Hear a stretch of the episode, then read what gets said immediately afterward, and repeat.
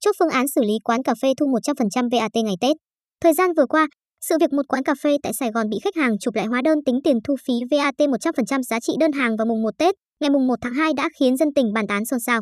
Cụ thể, cô gái tên T đã đến quán và gọi đồ bao gồm yogurt dâu 32.000 đồng, sữa tươi đường đen 28.000 đồng, trà lai vải 32.000 đồng, Lipton 40.000 đồng và Milo dầm 35.000 đồng.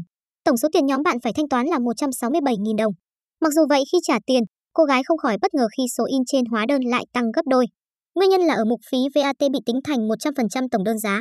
Theo báo Tuổi Trẻ đưa tin, ông Thái Minh Giao, Phó Cục trưởng Cục Thuế Thành phố Hồ Chí Minh cho biết, cơ quan này đã đến làm việc với đại diện quán để làm rõ vấn đề.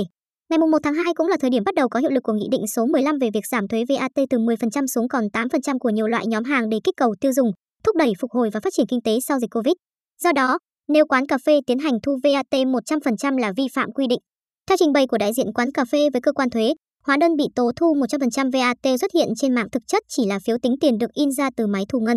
Quán này lại là hộ kinh doanh nộp thuế theo hình thức khoán, tức là cơ quan thuế ấn định một mức thuế, gồm thuế thu nhập cá nhân và thuế VAT, dựa trên doanh thu khoán nên quán không được thu VAT trên mỗi hóa đơn của khách hàng nữa.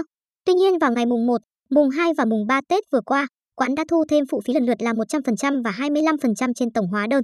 Song mẫu phiếu tính tiền lại không có dòng phụ thu nên quán đã ghi lên dòng VAT, dẫn đến việc khách hàng bức xúc rồi chụp hình đưa lên mạng hóa đơn có mức phí VAT 100%.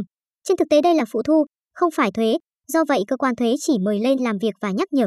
Mặt khác, do đã khoán một mức thuế ổn định cho cả năm nên cơ quan thuế không điều chỉnh thuế với quán cà phê cũng như không xử phạt. Ông Thái Minh Giao thông tin về vụ việc.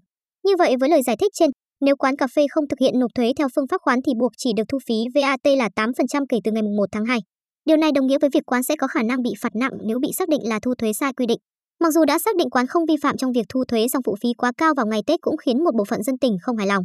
Nhiều khả năng hình ảnh của quán cà phê ít cũng sẽ bị ảnh hưởng sau lùm xùm lần này.